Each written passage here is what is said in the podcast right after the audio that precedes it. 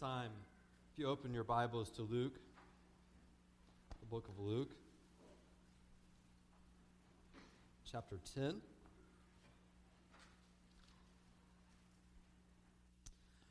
We are continuing our study of the commands of Christ, learning what does it mean to be a disciple and to disciple others.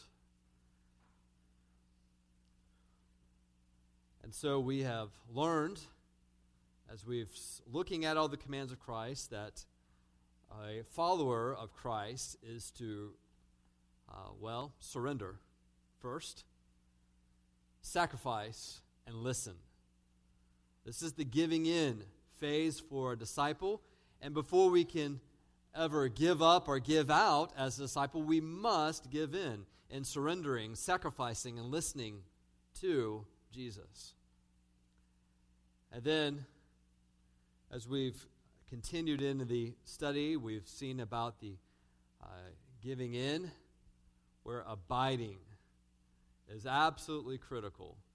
Dwelling in the sphere of who Jesus is, his spirit. Being a light, if you will, and, and letting the light of Christ shine in us. And, and so, as we learned last week, so that we can show the light to others. And now we're getting to the give out phase. And often, when we look at these commands today love, serving, sharing, and the weeks ahead often we think, okay, to be a disciple, you must do these things. And it's usually the first things that come to our mind. We're going to stop sinning, we're going to start loving. We're going to start sharing, start serving. And we may think, well, that's it. That's the main part. The problem is, is that we're going to find that we're not going to be able to love and serve and share as Christ has asked us to do it unless we surrender, sacrifice, listen, abide in His presence, this light of Christ shining in us. Absolutely imperative uh, in the life of a Christian to have these first before we start loving. And that's going to be uh, very obvious as we look into the study in Luke chapter 10. We're going to look at the, the parable of the Good Samaritan. I've never preached on this. I've looked forward to that because it's just a powerful story. Uh, but it's very convicting as I've studied this and realized I fall woefully short in what Jesus is bringing out here. And we're going to see how that is the case for most of us. Uh, and it must be before we can really understand what it is to love. Uh, and so the parable of the Good, Samar- Good Samaritan. And, and so uh, as we go into this, I think perhaps maybe it, let me ask this question. Um, how many of you, and it's okay, you, you don't have to brag or anything, but how many of you would consider yourself loving? Raise your hand if you would consider yourself loving. Just raise your hand. I, I know it's okay. Because most of us would. In fact, surveys, you can put your down, surveys given out, the Gallup polls and other things, would, would in polling people, 90% of people would describe themselves as loving. And that was probably about what we had here. 90% of us describe ourselves as loving. Because who wants to say they're unloving? I mean, yes, mark me down. I saw a few of you here. Said, yeah, okay, mark me down as unloving. Uh, and, and if you ask any church, are you a loving church? And most people would say, Yeah, because you don't want to be part of a unloving church. But let me ask you this question. How many of you know somebody who is unloving? Raise your hand. Isn't that amazing? We all know the same 10%. How does that happen? We're going to see a little gap, aren't we, between how we view ourselves versus how you view others. Uh, if, how many of you know someone here unloving? I'm not going to go. Uh, you see, the reality is is that we are loving to the people that we like. That's why a church will always say we're loving, and they're loving to the people they know. But if you come in as someone who uh, they do not know, then the real test is given are they loving to people they do not love? No. and, uh, and that's often where you will say you know i've come across some churches that were unloving and it's because you came in as an outsider and uh, they didn't seem very loving to you. But if you asked anyone in the church they say oh we're a loving church. I feel love all the time. And so jesus is kind of hitting on this perspective of how we often view ourselves versus how we really are in God's standard of what it means to be loving. In fact, in John 13, verse 34, that, that is the memory verse for our, our study this week. And, and when you get to that study on, on the disciple being loving, the verse that you'll be memorizing is John 13, 34, where Jesus says, A new commandment I give to you, that you love one another. By this, men shall know that you are my disciples if you have love one for another. And so Jesus said, this is the quality for, uh, well, a benchmark for a disciple. If you want to know if someone is a follower of Christ, the simple evidence that Jesus has given is that they are loving. Loving. So that's the leaf. How do you know when a tree is alive? How do you know when fruit is giving? Well, fruit of the Spirit is love, First one joy, peace, patience, kindness, gentleness, self control. These, these things come, and this is how you know that fruit is coming. This is how you know that the, the, the branch is in the vine, that this fruit comes out called love. It's, it's fruit in your life. And so we want to be loving, but I've already hinted at you that before we can be really loving as Christ has identified it, we must sacrifice, we must surrender. Now, when you hear me say that, there's quite a few of us will say, well, you know what? I know quite a few loving people who are not followers of Christ. Now, is that true? Raise your hand if you think that's true. You know quite a few uh, loving people who are not followers of Jesus Christ. Raise your hand if you think true. Yeah. So is Am I just lying to you, or am I just in preacher world somewhere where only things that preachers say are true and it's not really true in real life? Well, Jesus is going to redefine loving for us. Uh, and so we're going to look at that in the story of the Good Samaritan. And, and it helps us before we get into verse 30, where the story comes out, to know the context. Why is Jesus telling this story? And that's where 25 through 29 comes into play for us to understand why is he telling this story. And so uh, in honor of this being god's word i'm going to ask that we stand as we read this together.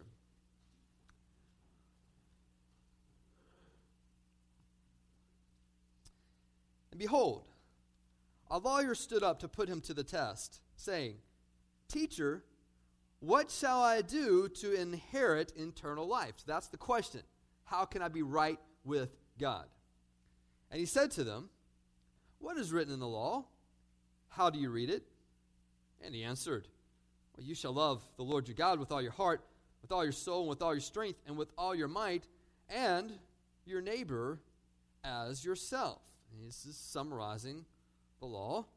And Jesus said, Well, you said to him, You've answered correctly. Do this, and you will live. This is very important, this next phrase. But he, desiring to justify himself, said to Jesus, And who is my neighbor? Jesus replied, A man was going down from Jerusalem to Jericho, and he fell among robbers, who stripped him and beat him and departed, leaving him half dead. Now, by chance, a priest was going down the road, and when he saw him, he passed by on the other side. So likewise, a Levite, when he came to the place and saw him, passed by on the other side. But a Samaritan, as he journeyed, came to where he was, and when he saw him, he had compassion. He went to him and bound up his wounds, pouring on oil and wine. And then he set him on his own animal and brought him to an inn and took care of him. And the next day he took out two denarii and gave them to the innkeeper, saying, Take care of him. Whatever more you spend, I will repay you when I come back. Which of these, these, these three do you think proved to be a neighbor to the man who fell among the robbers? He said, The one who showed him mercy. And Jesus said to him, You go and do likewise. You may be seated.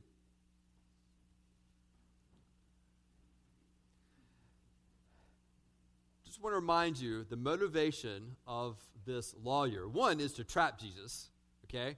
He's trying to get him to say something that is contrary to the law so that he can be in trouble and ensnared.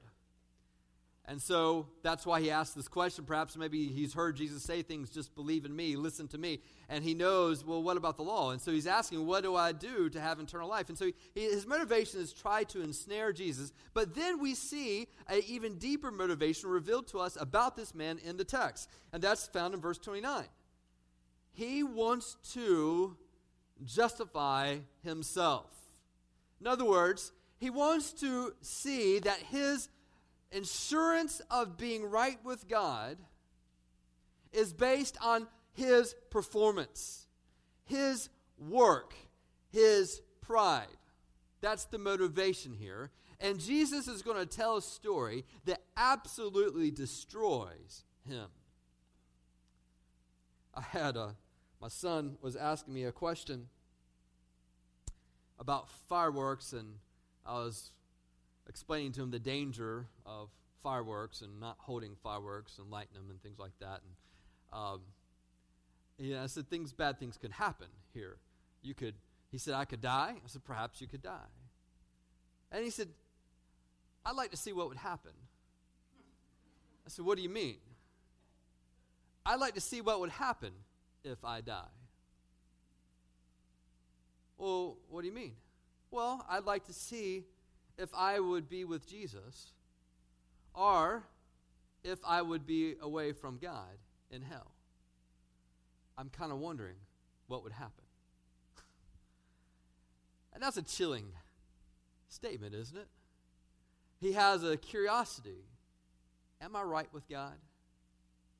Am I going to be with Jesus?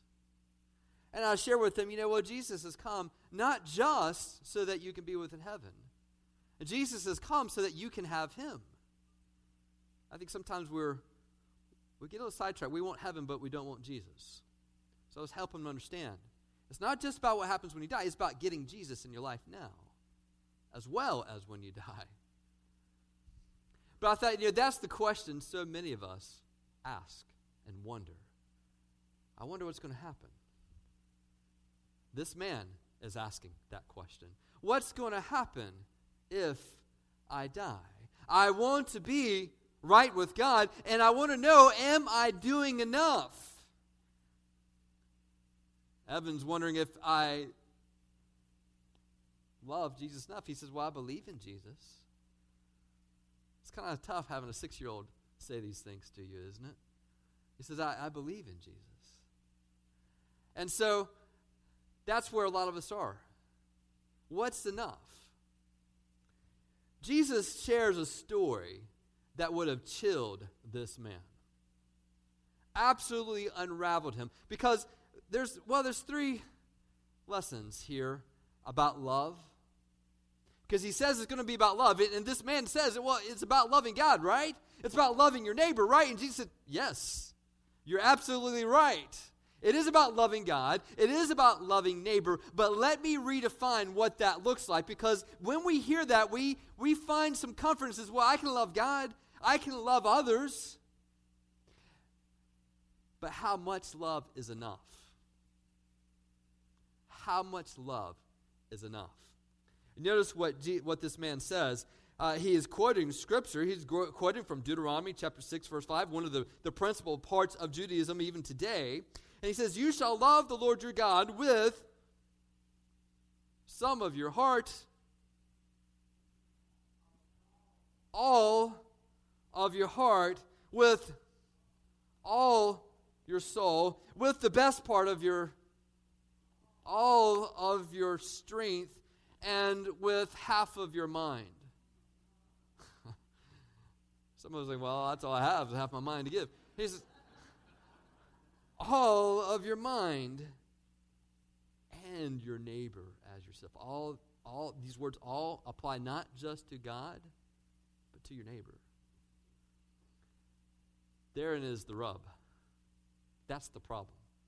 He is saying perfection, perfect love, perfect strength. Perfect soul, perfect mind, all of it. But this lawyer has understood it other than that because no one does that. And so he says, Well, you've done correctly. And so then he kind of gets this question where it allows Jesus to say, Oh, yeah, let me, uh, let me uh, bring this out to you because he's wanting to justify himself. He's saying, I've done that. I can do that. I, I'm going to be right with God, right? And so he says, Well, and who is my neighbor seeking to justify himself? And then he tells this bone chilling story to the lawyer. He presents an example of love that absolutely unravels any self effort that he has. You see, what Jesus is saying is one of the first lessons he's trying to teach, and it's all throughout Scripture and in the Gospels, is that we cannot, lesson number one, we cannot fully love till we know we cannot love. We cannot fully love. What I mean by fully love, we cannot love with all of our heart, all of our soul, all of our mind, all of our strength till we know that we cannot fully love. What is he saying? See, this man is trying to justify himself, and Jesus is trying to get him to understand it's not going to be happening by yourself. You don't have the strength and the reserves and the capacity to love people and the standard that Jesus is bringing out that God is bringing out, and He's reminding him full heart, all your heart, all mind, all strength, all of your soul, perfection. We can love in part, but we cannot love in whole. Have you found that out? When you do, then you're in the first step of fully loving. You see, Jesus said it this way in Matthew 5 Blessed are the poor in spirit for theirs is the kingdom of heaven. Blessed are those who are bankrupt in spirit and realize they have nothing to make themselves right with God. Now, how do you get right with God? According to Deuteronomy, is to love God with all your heart, soul, mind, and strength, and love your neighbor as yourself. But now you're bankrupt. I don't have the resources to do that, God. Jesus says, when you get to that point, yours is the kingdom of heaven. Blessed are those who mourn, for they shall be comforted. Mourning what? I don't think Jesus is talking about just mourning anything, but mourning the state they're in, their bankrupt nature. Then they will be comforted. Blessed are those who hunger and thirst after righteousness, for then they will be filled. Blessed are the pure in heart who want to see God. And, and so he is just highlighting and bringing out the, the pathway of the disciple. To be a disciple, remember the first thing? Surrender.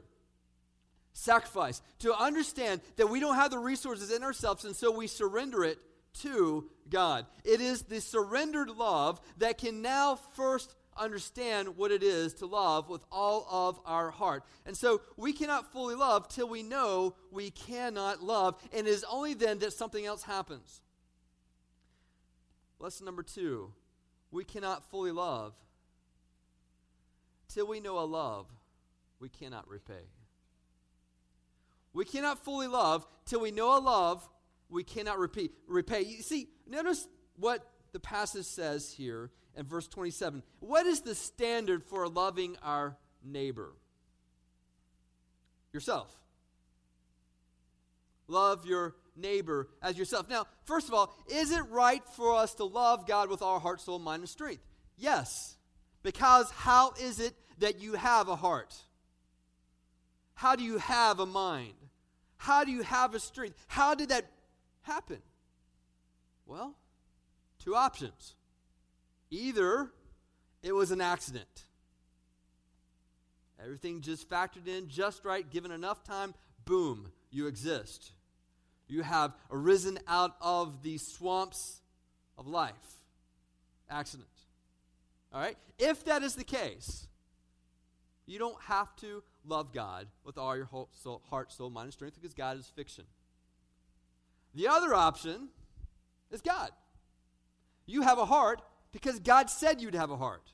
You have a mind, you have a strength because God allowed it. So is it right to love God with all that you are? Yes, because it was all given to you by God. So it's totally right. And then it says, love your neighbor as yourself. Now, the standard is yourself, which means that I'm going to love someone, I'm going to treat them fair because it is fair to regard them with equal measurement and concern as I would give myself. All right? Now, that's what's given to us in the Old Testament. That's what Jesus is bringing out. But in John 13, verse 34 and 35, he is with the disciples at the end and he gives them something else. He says, A new commandment I give to you. Now, what's new about it? That you love one another. That's not new. That's the same as Deuteronomy. But then he says, As I have loved you. You see, Jesus flips this total standard in Deuteronomy, the source is yourself. The, the, the, the level of fairness is how you want to be considered, how you want to be treated. In John chapter 13, Jesus says, I give you a whole new basis, a whole new fountain. It flows from how Jesus has loved you how Jesus has loved you. And what you're going to realize as you see your own impossibility of getting right with God, that your own failings of loving someone, that when Jesus comes in and Romans 5 8 says that God gave his love towards you, that while you were a failure, he sent his son to die for you. He gave his love to you in this way. It is to know a love that you cannot repay. It is how God humbles prideful people. Have you ever been around a prideful person and give them something? You give them a gift that you know they couldn't repay. It destroys them. It absolutely frustrates them. That's what God does. He gives us a gift we could not repay. And until you know a love that you cannot repay, you will not be ever able to fully love. Now, let's define love quickly, okay? Love is to sacrifice for the needs of someone else joyfully. To joyfully sacrifice for the needs of someone else. Okay? You see their needs, you sacrifice something you may want, you may need yourself, but you do it joyfully for their benefit. It's not emotional sentimentality. All right? It's not a feeling, it is a commitment demanding yourself. When the, when the Bible says lay down your life and take up your cross, often it looks like love. How do you take up your cross? By loving. Loving someone, loving God. Okay? So, we, uh, we had a little discussion with our family this past week, and we were just talking about purposes of life. To say, you need to know what the purpose of life is. When I read this passage, Jesus is kind of getting it down for us. What is the purpose of life? Well, according to Jesus, when asked what is the most important thing, he says, Love God, all that you are, and love other people. You can, you should be able to tie every action every instruction you give your family with those two points. Does my command to this child connect with loving God and loving people? And we were just talking about chores and, and things that we do in our life and say, look, we need to be able to make this connection in our life. And you need to be able to make this connection. Does what you do connect with loving God and loving people and as a disciple, making disciples? Jesus is putting it to us right here. And, and it flows out of abiding in a love that you cannot repay. It goes back to that branch tied into the vine. In fact, in John chapter 15, he says simply that you are to abide not just in Christ, but abide in my love. Abide in my love. I cannot adequately give of myself until I have seen and experience a love given to me that I cannot repay. Love is the one thing that we can't live without, but we have an awful time living with. Think about it. We all want to be loved, but it frustrates us to love someone because they're taking and they're taking and they take of our time, they take of our resources, they take of our reputation, they take our life. We can feel it just draining from us. But yet we all want to be loved. And no human being can love us like we want. It's not until you know a love that cannot be repaid, but it's not found in this earth. We were made for something else. We were made for God because out of God comes a love we cannot repay. When you understand that you are held right before God, before the only eyes that matter, then you can deal with eyes that find fault with you. When you give of your resource and you think, I don't know if I'm going to have enough because I'm sharing with this person. But to understand there is a God who provides for you, who cares and knows your need and has called you to this love. To understand your assurance that comes from that love. You see, we're going to see how Jesus takes this passage. And, and when he quotes in verse 27, he talks about your neighbor as yourself. It's going back to Leviticus chapter 19. And Leviticus 19, this was the law, and, and the lawyer knew this, knew this very well, that he says, okay, yeah, love your neighbor as yourself. But there's this one little phrase in there about treating the sojourner well loving your sojourner. And what Jesus is helping this lawyer understand is that here in Israel, where all things are Jews and all things that are good are Jews, he says, you need to understand that loving your neighbor is not just loving your Jew, but look back in Leviticus 19, is loving the stranger around you, the sojourner, the immigrant, loving them well. And this is where the lawyer getting the story shook up. I'm going to tell you, I've been challenged in the last year about my view of immigrants. You see, here's how I've been thinking and viewing immigrants as an offended citizen. You offend me in breaking the rules in getting here. Now, I want our country to be secure.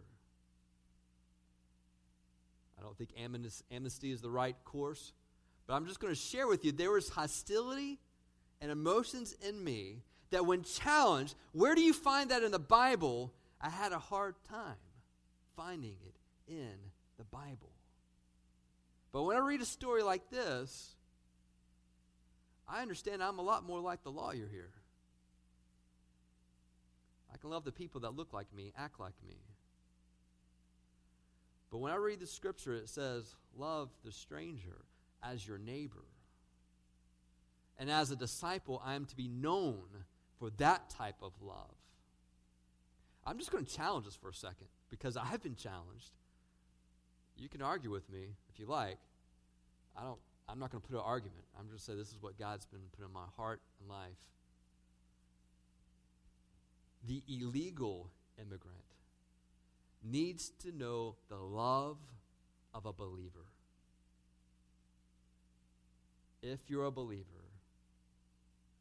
when we read the Good Samaritan story, nothing else, that's the least it brings out. Loving your neighbor is anyone around you, whether they act like you or not. You know, you know what the, the Jews and Samaritans, they hated one another absolutely despised one another. Uh, Jews would, would make a point to um, go around where the Samaritans lived uh, and, and would go way out of their way up to the Sea of Galilee to go up north just to stay out of the range. It's been known that a, a common Jew back in that day might have prayed something like this Lord, give me a good day. Give me this day my daily bread. Keep me safe today. Lord, I pray that there will be no Samaritans in the resurrection on the last day.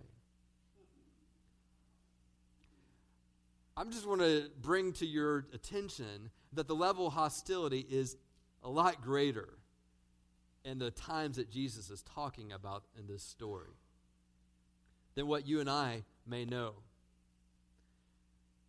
We cannot fully love till we know a love we cannot repay. And then as we read this story, we're going to see this example.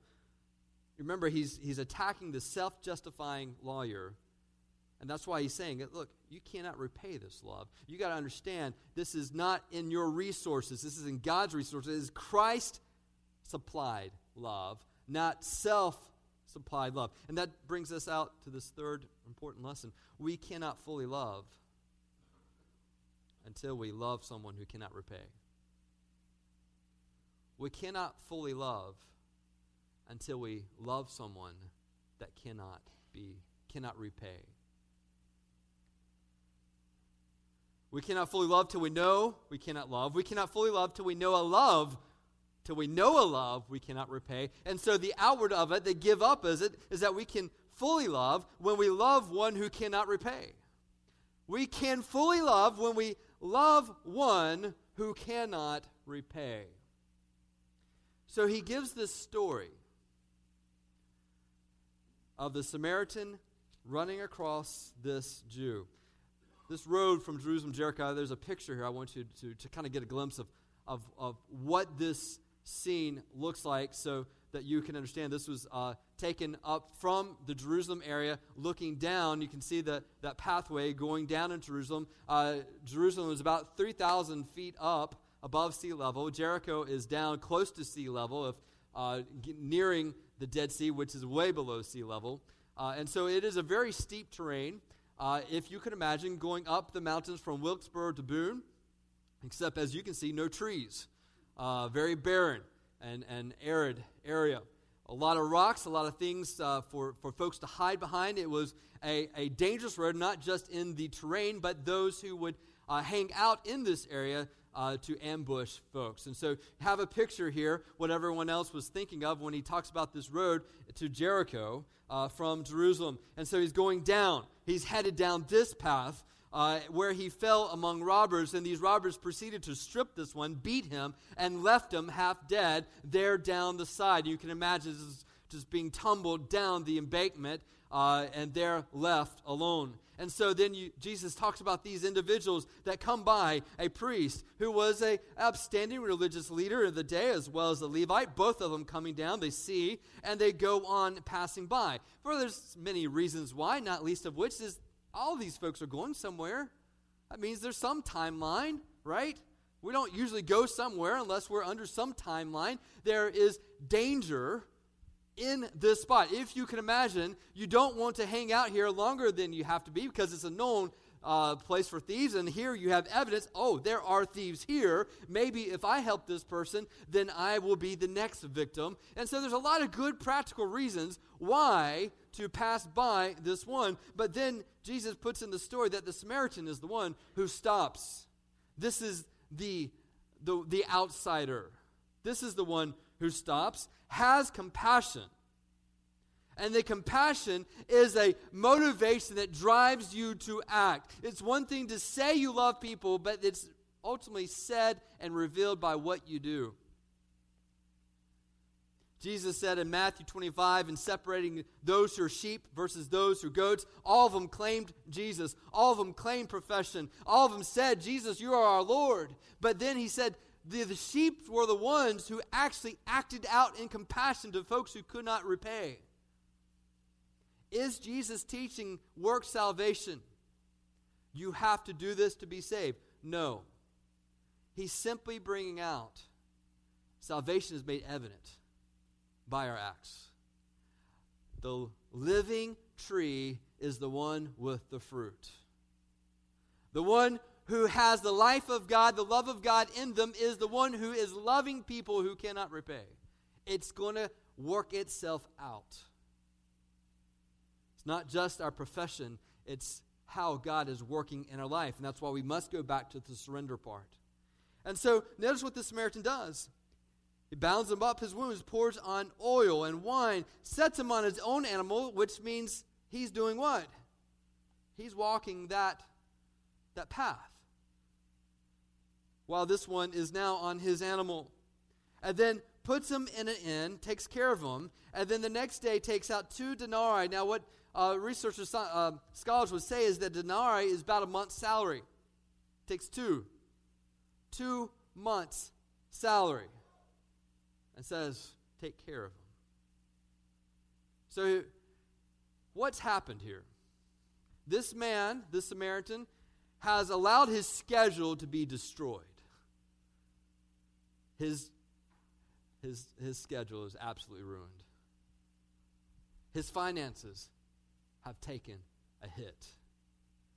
Physically, he's endangered himself. Remember, love is to sacrifice for the needs of someone else and to do so joyfully. Is this man loving? Yes. I mean, think about it. You got someone else, in today's standard, you got them up staying for two months, it's going to cost a pretty penny, isn't it? No matter what motel or anything. That's what this man does. And then he asks the question to absolutely ruin the lawyer which one is the neighbor? Well, much as he hates to admit it, it's the Samaritan. Today's standard, if I would say, it's the legal immigrant did this. And we say, well, which one is the neighbor?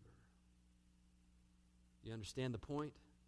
Where this lawyer's getting absolutely unraveled. We cannot love, fully love, or we can fully love when we love one who cannot repay. You see, Jesus said it this way tax collectors, which was the evil person of the day, they even know how to love those who love them. The mafia knows how to love their own, right? yeah. You're one of the family, you know, in a circle. So, how are we different? That's the point Jesus is bringing out. We've got to be different from the mafia. And then John 13 comes in and says, A new commandment I give to you that you love one another as I have loved you, as Jesus has loved us. We cannot repay him. By this, all men shall know that you are my disciples. We are characterized, the followers of Christ are characterized by loving people who cannot repay, loving the oppressed, it's interesting that in the Roman era, when the church is spreading out, that those who were in opposition are trying to say, how can we stop this from movement, this from spreading out? And, and the letters then of that day and time reveal, well, you know what the problem is, is that these Christians, these folks who claim this name, followers of the way, keep taking care of the children. They keep taking care of the ones who are suffering the plagues, and they are the ones living with the, the sick, plagued, infested folks. When they have a love like this, we can't stop it. How do you deal in a society that is growing increasingly anti Christ in America? How is that won over? Listen, the apologetic for the church today is love. Loving people who cannot repay. We can be well versed in truth and why we believe what we believe, but until they see that we really believe it and that it changes us, then they don't really care. When we talk about creating discipleship communities among our neighborhoods, it will demand more giving of yourself than you have ever experienced. One of the things that Chuck Campbell said when he was here, he said, Do I have really time to cut someone else's grass? No, I don't. But I do have time to make disciples. I thought that was a pretty powerful point because it hit me right where I am. Because I don't have time to cut my own grass sometimes. Cut someone that helps someone else. I'm like, how can I do that? And the point of it is, is that's the life that He's called us to. When God is impressed in us, certain specific actions of sacrifice and love. Listen, rest assured, that did not originate with your own brain. You're way too selfish for thoughts like that. When we have thoughts like that, it is the Holy Spirit working in us. And you ask, you ask the next question, well, God, how can I do that? I, I don't have the resources to do this. How does it happen? Then it goes back to surrender, sacrifice, listen, abide in Jesus Christ. Feed on His Spirit, His love, and it goes all the way back to that. That's why the song says, Tell me that sweet, sweet story again. The story of Jesus and his love. I long to hear the story of that. It is something we feed on and we never leave. And so when we have that sense of resistance in our life of love, then it takes us back to our need for surrender and sacrifice. I remember when I was working at camp as a camp counselor, and this, this lesson hit me so vividly. It was, it was campfire night when we are supposed to hang out with the significant others. You know, I didn't really want to hang out with guys. I wanted to sit with girls. But I was a counselor. And there was one little boy. He had some autism. And he was one I was kind of paying attention all throughout the week. Had a lot of extra things I had to do, change his bed sheets every night, things like that. But then he said, I want to sit with you campfire night. My first thought was, I don't want to sit with you. you smell funny. I, I don't, no. That's, I didn't say that aloud. But I said that in my heart and mind. You probably would too. but then, as I was thinking through that, uh, this scripture of Matthew 25 came to my mind. What have you done to the least of these? You've done to me. And I realized it wasn't about me.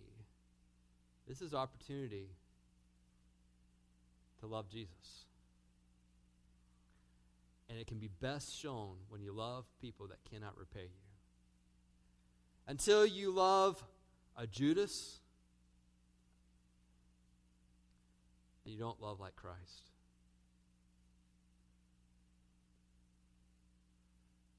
Until you can love a Peter, we can't love like Christ. You see how hard this is? It's impossible. And that's why, until we figure out that we cannot love fully, it's only until then, then we can fully love. When we say, Christ, I need you. That's why God gives us kids, you know? To teach us how to love. If you don't have kids, find some people that can never repay you and may never even be aware of your love for them. It won't be hard. Let's pray.